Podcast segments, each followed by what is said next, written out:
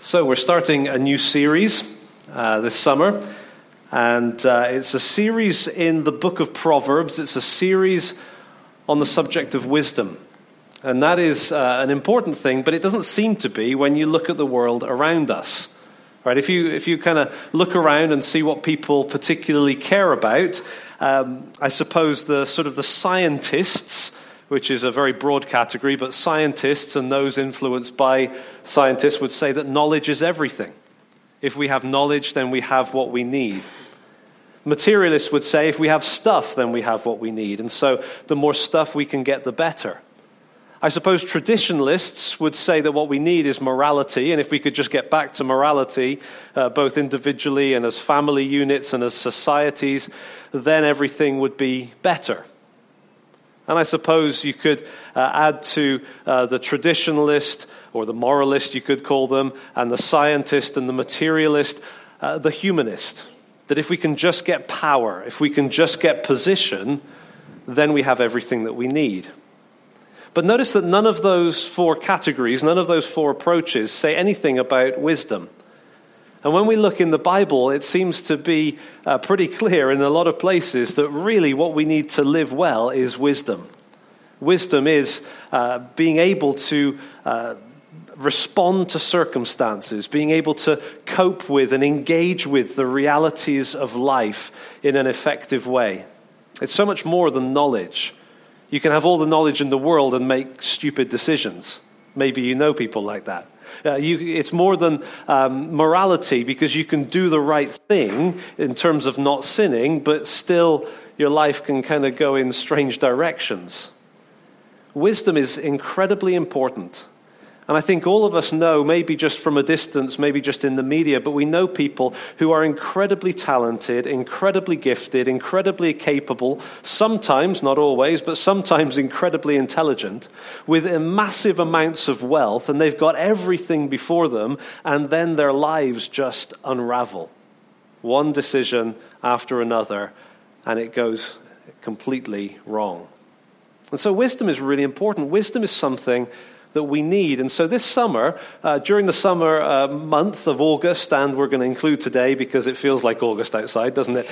We're going to have these few five weeks in the book of Proverbs, the book of God's wisdom. It's a, an entire book, 31 chapters, that God has given to us in our Bibles to give us wisdom, timeless, relevant wisdom. The book of Proverbs is quite simple, I suppose, in terms of its structure. It, it takes nine chapters to get going, so it's got a nine chapter introduction. And then from chapter 10 through to about chapter 30, it's just proverb after proverb after proverb. And typically, a proverb is a two line statement. It's sort of a, a, truism. It's a description of reality. It's, it's a, a statement of things uh, that you can sort of live your life by. It's wisdom brought down into Hebrew poetry to be memorable so you can tuck it away in your pocket or tuck it away in your heart and live by it. And, and so from chapter 10 through to chapter 30, it's proverb after proverb after proverb after proverb. And then chapter 31 is kind of the conclusion to the whole book. Nice and simple. God's wisdom for us, to give us not just knowledge, but wisdom, not just insight, but insight for living a life that makes sense, a life that pleases God, a life that goes in a healthy direction. The consequences of our decisions are life and death, aren't they? The decisions we make lead on to other things, and you can take one step today and another step tomorrow, and before you know it, you're down a path. And Proverb talks about that. It challenges us, it urges us to live with wisdom, to live with uh, an appropriate response to both God's word and to life circumstances. And so that's what we're going to be thinking about. That's what we're going to be looking at. And I suppose it's worth uh, just clarifying a, a, couple of things before we jump into it. And in a minute, if you haven't got a Bible, we'll, we'll get them out to you. In fact, if you wave your hand in the air, we'll get you a Bible at this point. Uh, just keep your hand waving, and it just feels like a special moment then as they come. And f- turn to the book of Proverbs when you get one. Over here, Danny, two or three. Thanks, Carrie.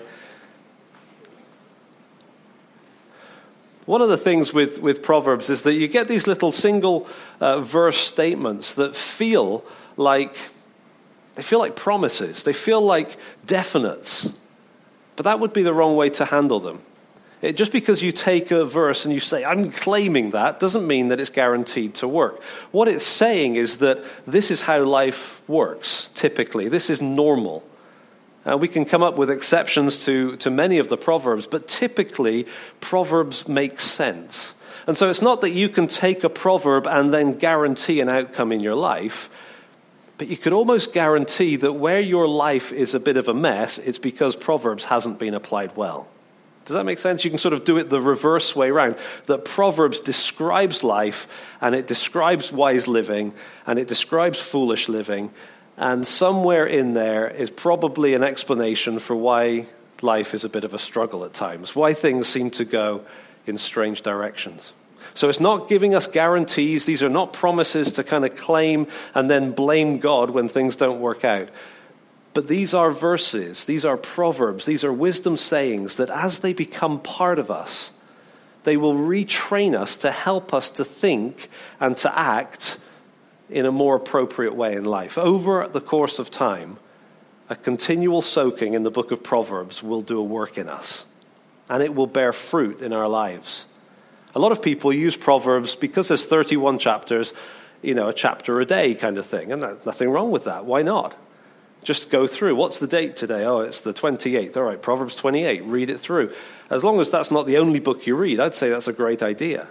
Just to keep getting it. Once in a while, just go crazy and do 31 like three or four times because it doesn't get as much coverage with that approach, does it? Like eight times a year it's there, but four times it's missing. Anyway, so spend some time uh, in the book of Proverbs, soak in it, let it wash over you. What we're going to do for this month is not cover every verse. That would be overwhelming and slightly scary. What we're going to do is we're going to take a portrait, a portrait of a wise person. And so we're going to be thinking about the heart. We're going to be thinking about hands. We're going to be thinking about feet. We're going to be thinking, uh, think about ears, different parts of, of the person. And, and that will allow us to dip into Proverbs and get a bit of a taste of what it means to live wisely. But what I want to do for us today is to just get us started, get us kind of going in the book. And we're going to start at the beginning, and we're going to read uh, quite a few verses from the very beginning of Proverbs. And I hope what we're going to find is that Proverbs isn't simply uh, giving us a set of principles to learn. It would be easy to think it was that. You know, Proverbs kind of a manual for living. You've probably heard people say Bible, B I B L E, basic instructions before leaving earth. It kind of annoys me in lots of ways, but, but it's not that. It's not just that. The book of Proverbs can seem like a bit of a life manual, a set of principles to apply and to learn, and, you know, it's all set. But actually, Proverbs is doing something far more relational than that. Proverbs isn't just giving us principles to learn, it's, it's really inviting us to pursue a person and what, you'll see what I mean by that as we go. But Proverbs isn't simply just a set of truths to lock away. You could get other ancient documents, uh, there's lots of them that give wisdom. And they typically will give wisdom as a set of guidelines and as a set of rules, and it feels like a bit of a burden. I've got to memorize, I've got to learn these, I've got to apply these. And it's all kind of impersonal. And then you start reading the book of Proverbs, and very quickly you realize this is very personal. This, this is uh, inviting us into something profoundly relational, not just a set of principles to learn, but a person to pursue. And so, what I want to do today is give us five uh, relational realities of the book of Proverbs, five relational realities of wisdom that we see in this first chapter or so of the book. So, let's, let's just start reading. In fact, right at the beginning, have we got a page number with a church Bible? Anyone? 527. Go for 527. And that's better than the number I would give you because it would be different. So 527, Proverbs chapter 1. And notice as, as it begins, it kind of feels like it's a, an introduction. It feels like a description of what the book of Proverbs is for. It says, The Proverbs of Solomon, son of David, king of Israel, to know wisdom and instruction to understand words of insight, to receive instruction in wise dealing, in righteousness, justice, and equity, to give prudence to the simple, knowledge and discretion to the youth. Let the wise hear and increase in learning, and the one who understands obtain guidance. To understand a proverb and a saying, the words of the wise and their riddles. And then we come to verse 7. If, if Proverbs was simply, simply a set of principles to learn, then the first six verses would be fine for an introduction. Here's some instructions, some insights, some, you know, this is how to live. But then you get to verse 7, and it launches us into the book by telling us that wisdom is directly connected to our relationship with God. Look at verse 7. The fear of the Lord is the beginning of knowledge. Fools despise wisdom and instruction. The fear of the Lord is the beginning of knowledge. What does that mean? What, what is the fear of the Lord? I suppose what would immediately come to mind is, is the sort of sense of, of being scared of God. And in a sense, that's not wrong. When you're scared of something, it's all you can think about. It's overwhelming. It's right there. It's in your face, whether it's real or not, right? A fear controls you. But when the Bible says the fear of the Lord, it isn't really telling us that we're supposed to be cowering in trepidation and, and, fleeing away from a terrible thing. It's describing really that reality that God is, is that big, He's that significant, seeing God as He really is, being aware of God as important as He is. The result in us is to live in awe of Him to live in, in fear, with respect. There's a whole set of, uh, of different kind of labels that could go with that, but it's a consistent biblical theme. It's because I think we live caught up in our own worlds. You know, in our own circumstances, oh no, I've burned my toast, and, and we're kind of living with the realities of everyday life as if that's everything. And the Bible's saying to us, that's not. God is. God is real. God is in charge. God is overall. God is the one who, who, who's given us His word. He's showed us how to live. God is the one who's going to evaluate everything. God is the source of life and meaning and, uh, and everything that matters. It's all from God. And here we are concerned about our toast. And the Bible's saying the fear of the Lord is the beginning of knowledge. Living as if God is real, because He is. Living as if God is the most important, because He is. Uh, and because He is who He is, living with respect for Him, making decisions in light of Him, living life as if God is God and you're not. That's what it is to live with the fear of the Lord. And the fear of the Lord is the beginning of knowledge. That is to say, that unless you're thinking clearly about the reality of God and who He is, you're not thinking clearly at all. Now, that's a very controversial thought. Now, you go back into the past, uh, 16th, 17th, 18th century, the vast majority of scientists who, who moved things forward and, and discovered things and, and really advanced knowledge, the vast majority of them were believers in God. It was their belief in God that led them to assume that there would be some sense of order to the universe. It was their belief in God that made them think if I explore this, it probably makes sense. It's not just random chance and so on. And so it was the fear of the Lord that led to the advance in knowledge. But today, that's completely unfashionable, isn't it? Today, people think that, that if faith in God is in the equation, then good thinking cannot be. Was it Christopher Reeve, the actor, said some years ago that if there's going to be a decision made by government, then faith should not have a seat at the table? It's like this, this logic that the moment you let a Christian come into the discussion, forget proper thinking because Christians can't think. And so we're living in a time where we've separated, or culture has separated, the fear of the Lord from knowledge. And the Bible says, uh-uh, not an option. Without the fear of the Lord, you cannot think straight about anything. Reality does not make sense apart from Him. The fear of the Lord is the beginning of knowledge. Notice that it doesn't say the beginning of wisdom here, does it?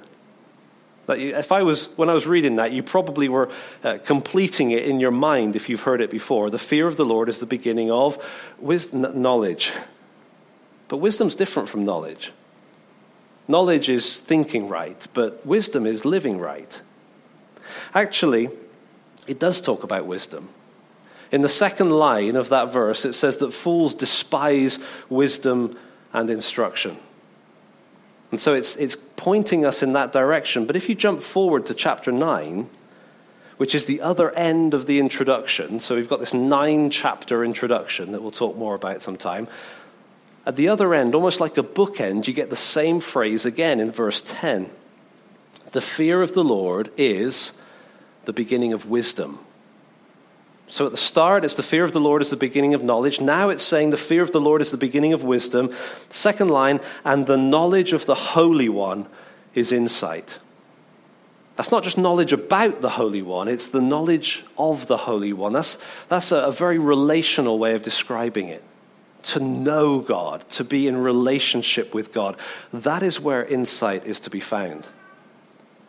And so, as we start off here in, in, in chapter 1, I, I suppose we've got to recognize, because of verse 7, it's very prominent, it's in our face, that wisdom is directly connected to our relationship with God. Which means if our relationship with God is shaky, then our wisdom will be consequently shaky. It's only going to be in context of our relationship with God that our wisdom will grow, that our skill in living will increase. Let me just read one other verse to you on, on this issue because uh, this maybe clarifies something that becomes really clear later in Proverbs. But on this fear of the Lord thing, in Deuteronomy, I'll just read it to you. Um, it connects fear of the Lord with obeying what he says. Okay, so uh, this is uh, Deuteronomy 31, verse 12. It says, Assemble the people, men, women, and little ones, the sojourner within your towns, that's foreigners, that they may hear and learn to fear the Lord your God and be careful to do all the words of this law, and that their children who have not known it may hear and learn to fear the Lord your God as long as you live in the land that you are going over the Jordan to possess. Fear of the Lord includes obeying what he says which just kind of makes sense, doesn't it? If God is God and He's in charge and He's overall and He knows what He's talking about, if, if God is real, then it only makes sense to take what He says seriously and to want to apply it in our lives. so, wisdom is directly connected to our relationship with God. Number two, second reality comes in the next couple of verses, and this is going to tell us and introduce to us the fact that wisdom develops in the context of our relationships. Okay, it's going to ultimately talk in this book about parents, it's going to talk about mentors, it's going to talk about community. Here it's talking about parents. Verse 8 Hear, my son, your father's, this is Proverbs 1. Hear, my son, your father's instruction. Forsake not your mother's teaching, for they are a graceful garland for your head and pendants for your neck. The whole book of Proverbs is is written from a father to a son. It's, it's, it's parental wisdom being passed down from one generation to the next. And many times in the book of Proverbs, the role of a father and a mother are emphasized. There's lots of mums and dads at Trinity. What a privilege. What an opportunity we have to pass on to the next generation wisdom, things that we've learned to help our children live well. I was sharing some wisdom with uh, Kayla this week. She's five. And I've passed this wisdom on to all of my children. It's one of the big life lessons I give them early on.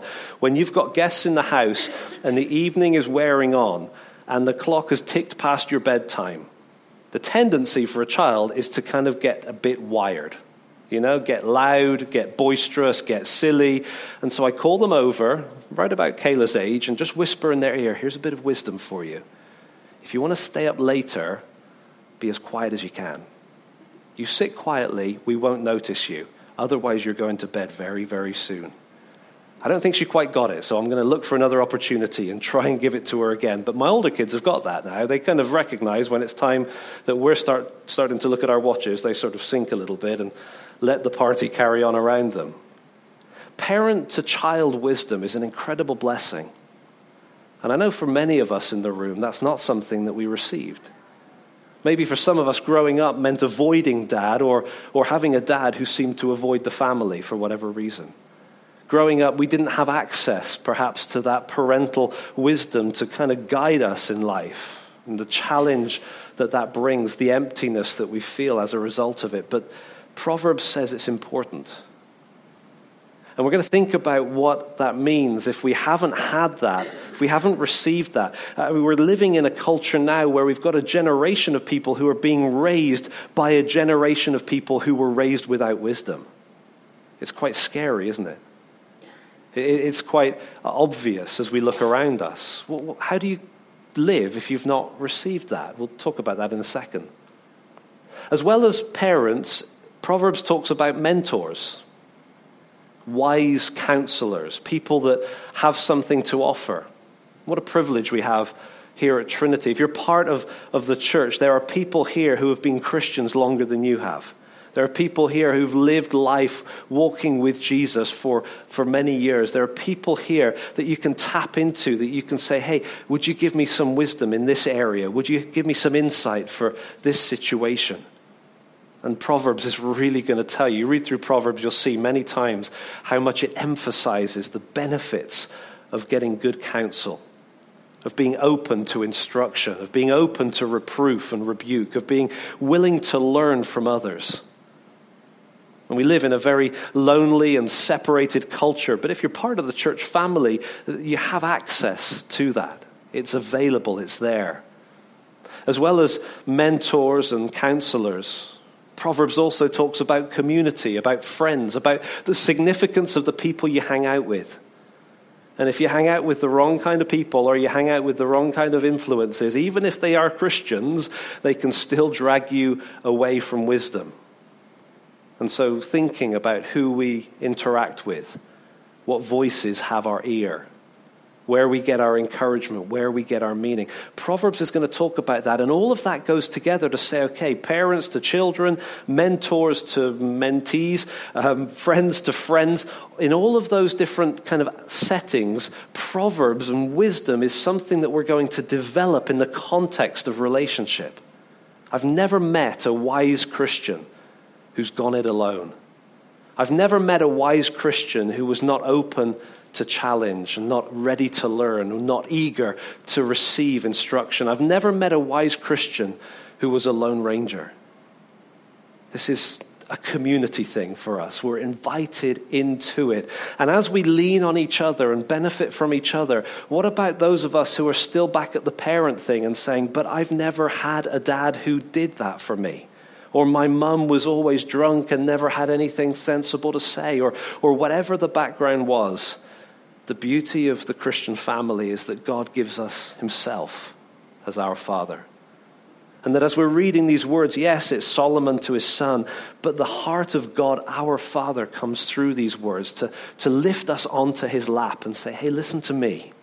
I love you. I care about you. Listen to what I have to say to you. And so wisdom is directly connected to our relationship with God. That was number one. Number two, re- wisdom develops in the context of these relationships. But number three, very quickly, the passage gets into the reality that wisdom means making difficult decisions. It means making difficult decisions, uh, that is, to resist so called easier options that are presented to us by others. There are voices and there are people who will do anything they possibly can to keep us from growing in wisdom, from living well. And so look down at verse 10. Immediately, the, the writer says, My son, if sinners entice you, do not consent. If they say, Come with us, let us lie in wait for blood, let us ambush the innocent without reason. Like Sheol, let us swallow them alive and whole, like those who go down to the pit. We shall find all precious goods. We shall fill our houses with plunder. Throw in your lot among us. We will all have one purse, my son. Do not walk in the way with them. Hold back your foot from their paths, for their feet run to evil, and they make haste to shed blood. And on it goes for a few more verses. Verse 19 Such are the ways of everyone who is greedy for unjust gain. It takes away the life of its possessors. Proverbs is going to talk all the way through about the fact that we are being pulled in two directions. And the stronger pull, the louder pull, is always going to be towards foolishness, towards destruction, towards sin. After all, why would you want to work when you can just take? Why would you want to wait for people to recognize how significant you are when you can just impose your significance upon them? Why would you go the slow way when you can go the fast way? And sin tends to be the faster, easier option. Now, what that means for us is that we need to kind of think about that ahead of time before we step back out into our week because we're in a culture that just screams at us if it's hard, it's not worth it easy is right. If it feels good, just do it. it we're, we're, masters of our own destiny. We're supposed to determine what we feel like doing. That's what our culture says and screams at us, isn't it? Go with the easier option. And the fruit of that, especially now, where are we, sort of 70 years after a proper war that really involved everybody, is that we're now generations into easy the people that kind of gritted their teeth and got through that Second World War aren't influential anymore. Most of them aren't here anymore. And so gradually we're getting soaked up and trapped in this culture that says, you do what's right for you. You do what's easy. Your comfort is the most important thing. You deserve to look after number one. If it feels right for you, you just go for it. And the whole culture is pulling us in a direction that's very different from what the Bible seems to be describing. There's a broad way, there's an easy way to live, and there's a narrow way. And what that means, if we say, okay, Lord, I want to live well, I, have only got one life, and I want to be a good steward of it, and I want, to, I want my life to be built brick by brick, decision by decision, in the right direction, to be healthy and strong, and all of those things. If that's what I want, it's going to mean making some tough decisions. It's going to mean resisting that group of friends that are drawing you into something else. It's going to mean resisting that opportunity to get your needs satisfied quickly. I know it's not God's way, but it feels good. I know it's not God's way, but I can't wait.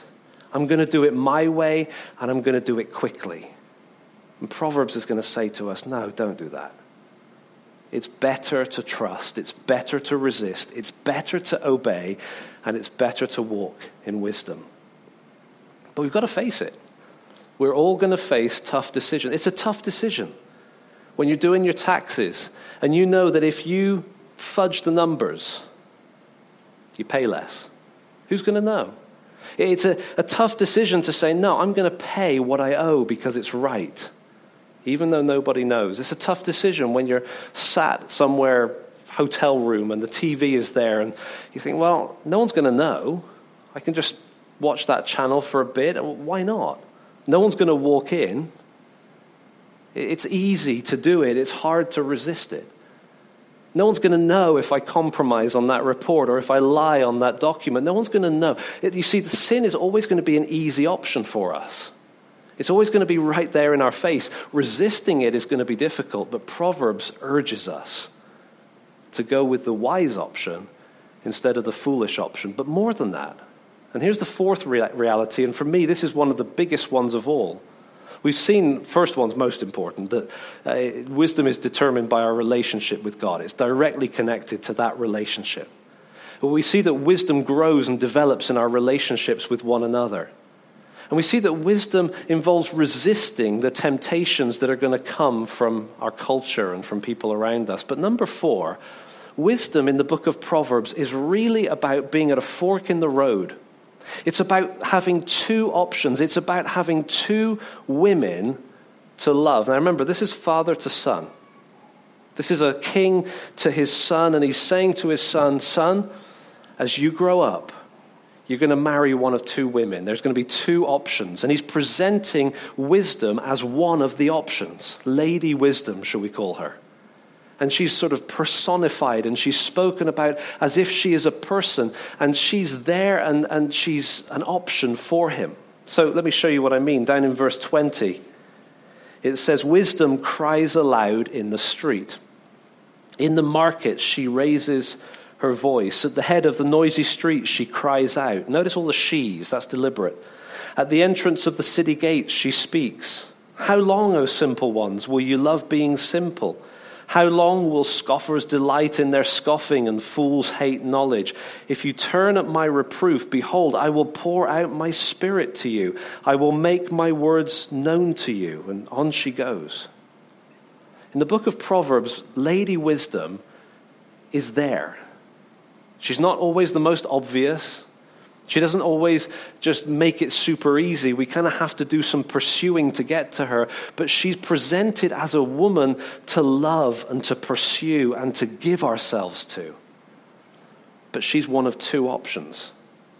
And just as there is Lady Wisdom all the way through the book of Proverbs, there is also this harlot, this adulteress. Let's call her Madame Folly, Madame Foolishness. Like she is brazen.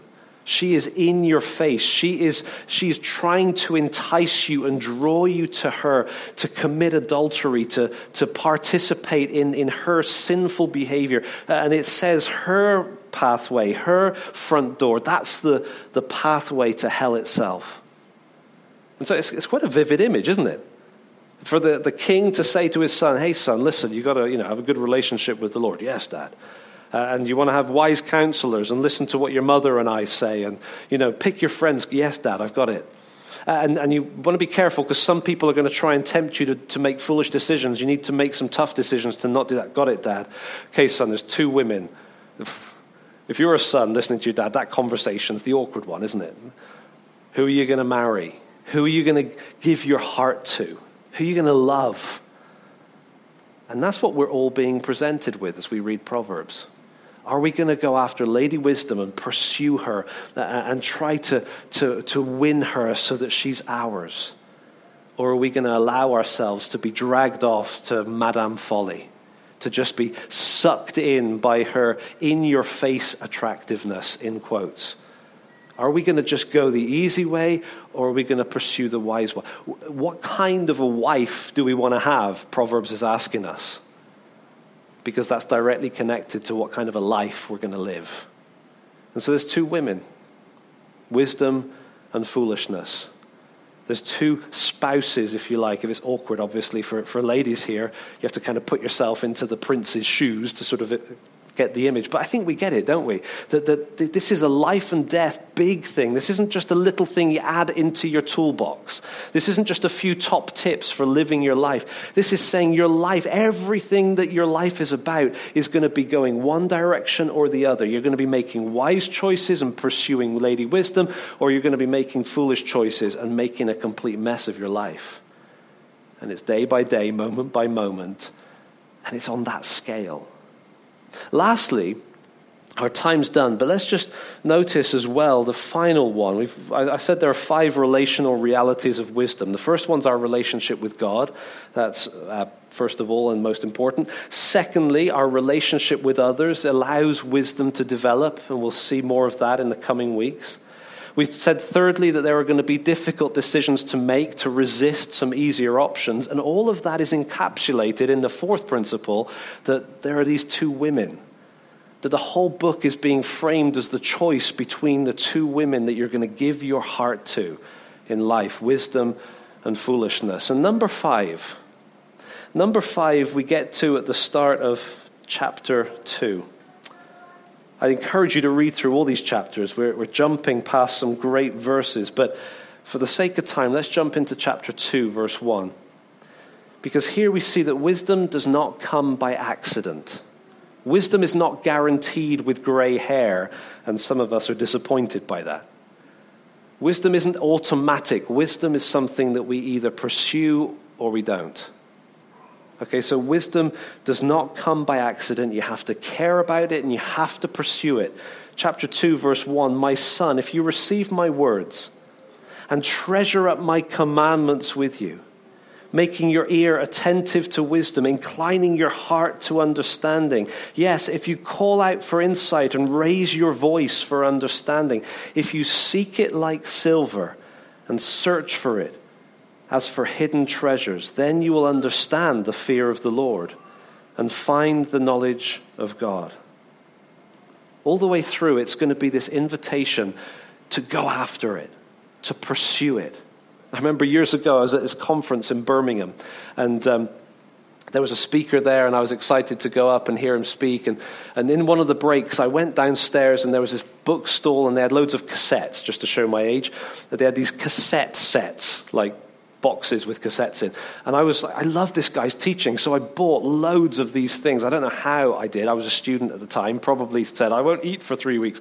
And I bought these cassette things, and I brought them back upstairs, and I was like, where do I put them? You know, you're at a conference. You, I couldn't get to my car. I was like, oh. So I just kind of put them under my seat where I was sitting. And this older man came across the aisle to me and put his hand on my shoulder. And he said, Young man, it's good to see somebody buying wisdom. I was like, oh, thank you very much. Didn't know what to say to it. Little bit of awkwardness. I'm English. He's touching me. What do I do next? I'm shy. I mean, it was an awkward moment, but he was right. He said, You're buying wisdom. It was a proactive step to get something that would help me grow? And that's a good question for us to ask ourselves. Are we buying wisdom? Are we taking steps to get answers for life? Are we taking time to hear God's word and to get it and to not just hear it, but like we said last week, to do what it says? Proactive. That's the way to be about God's wisdom, to take God's word and to apply it to our lives. But don't miss verse 6. This isn't the non relational element of this. It's saying, yeah, be engaged, participate, go for it, be proactive. Verse 6 For the Lord gives wisdom. And so he's inviting us to, to take the next step, to, to read our Bibles, to apply our Bibles to life, to talk to people, to get advice, to do all the right things. He's inviting us to do that. But it's not ultimately on our shoulders. God's the one who gives wisdom to us. For the Lord gives wisdom. From his mouth come knowledge and understanding.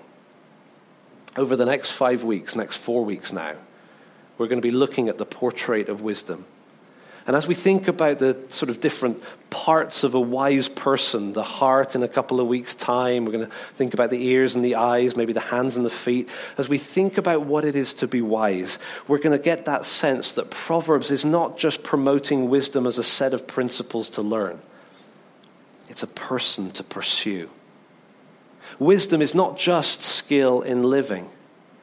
Wisdom is skill in living well that comes from applying God's word and desiring to please Him. The fear of the Lord. Letting God be God in our lives, that's the beginning of knowledge. That's the beginning of wisdom. And so I'm going to pray, and then we're going to go back to, to singing and, and kind of worshiping Him. And the songs we're going to sing are going to just lift up our hearts to Him. They're going to point us back to Him because that's where it starts. We're not going to sing, you know, 10 principles for uh, getting up on time. We're not going to sing, you know, seven ways to be a bigger, better you this week. We're going to sing about Jesus and about the love of God. And as that truth grips us, that's where it starts. And if that reality can overwhelm us and stay overwhelming, continue to overwhelm us as we step forward into the week ahead, then as we pursue wisdom, we will grow in it. And gradually, over the course of time, we will respond to life circumstances and we will respond to God's word better and better and better. And our lives will please Him and our lives will be a blessing to others, even if the specific circumstances of our lives are not always a blessing to us. Wisdom's not dependent on those things. Wisdom's dependent on our growth in applying God's word. Let me pray for us and then we'll sing together. Father, I thank you that as we're jumping into the book of Proverbs over the next few weeks, we're encountering an awful lot of, we will encounter an awful lot of truths and principles and, and, and, and, things to try to remember and put into practice. But Lord, it's all framed in the context of a parent to a child in the context of a heart pursuing a spouse, Lord, we pray that these relational realities of wisdom would so grip us that we would all be able to grow, even in these next few weeks, Lord, that we would live our lives with you uh, in your rightful place, that we will be responsive to your word and that we will share it with one another, that we will be able to resist temptation and from others that would draw us away, and that instead our hearts would go after you and after the life that you want us to live. Lord, we love you. And we thank you that you're the one that gives wisdom to us, and you're the one that invites us to learn what it is to have life to the full. We pray for that. We pray for that now as we sing songs, lifting our hearts to your greatness and your love. In Jesus' name, amen.